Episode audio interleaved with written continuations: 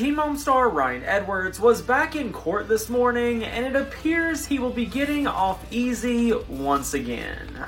Back in December, during a court hearing, Ryan was sent back to jail after not following through with the terms of his probation and suspended sentence. However, he was then released on December 23rd, weeks before his original January 17th release date. The US Sun is exclusively revealing that his probation has been revoked during today's hearing, but apparently that means nothing.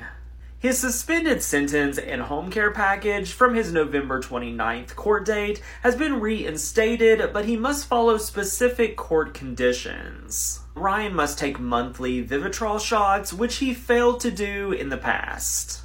He also must complete his home care package for balance and random hair follicle test, file a comprehensive treatment plan within 45 days, attend counseling sessions, and follow all recommended treatment requirements set forth in his post treatment plan.